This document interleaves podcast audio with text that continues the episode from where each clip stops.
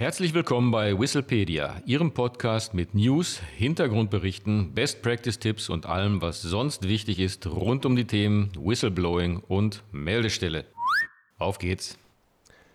Hallo und herzlich willkommen zu einer weiteren Ausgabe von Whistlepedia. Hier sind wieder Adrian König und Martin Walter.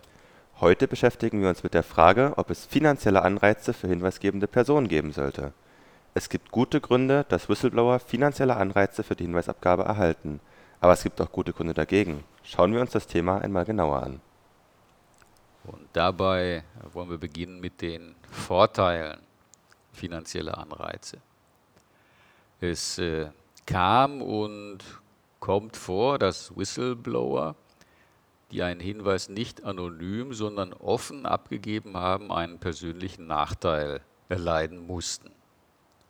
Genau das ist ja der Grund, warum es das neue Hinweisgeberschutzgesetz gibt.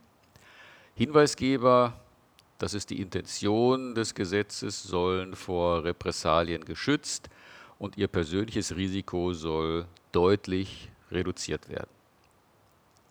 Auch ist mit einer Hinweisabgabe Arbeit verbunden. Zumindest ist ein Gespräch mit dem oder der Vorgesetzten bzw mit einem Mitarbeiter der internen Meldestelle oder die Eingabe des Hinweises in ein Hinweisgebersystem erforderlich.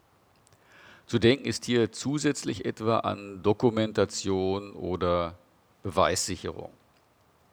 In diesem Sinne kann man finanzielle Anreize für die Hinweisabgabe als gerechtfertigte Belohnung sehen für den geleisteten Aufwand und das zumindest gefühlt eingegangene Risiko.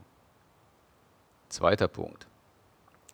Es ist auch zu erwarten, dass finanzielle Anreize zu mehr Meldungen führen werden.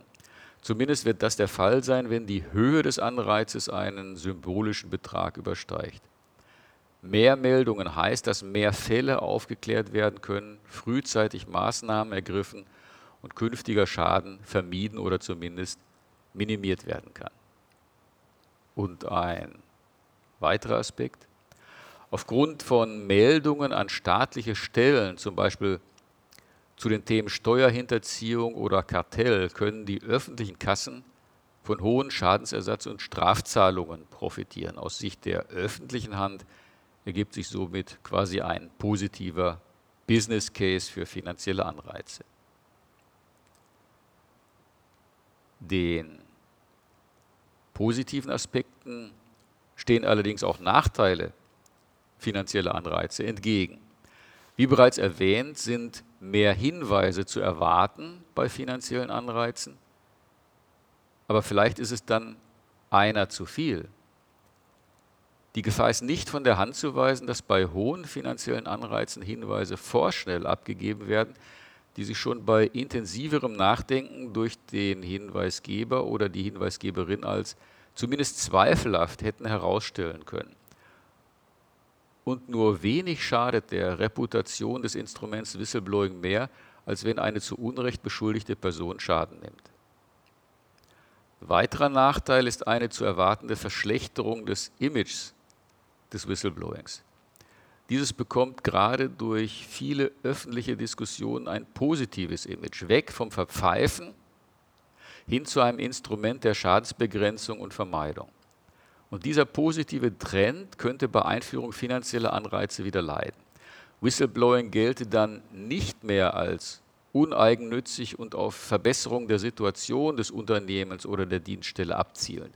Whistleblowing würde dann primär gesehen als Instrument zur Verbesserung der finanziellen Situation des Hinweisgebers selbst. Der Akzeptanz von Hinweisgebersystemen wäre das zweifelsfrei nicht zuträglich. Fassen wir noch einmal zusammen. Wie dargestellt hätte die Einführung finanzieller Belohnungen für die Hinweisabgabe erhebliche positive und negative Auswirkungen.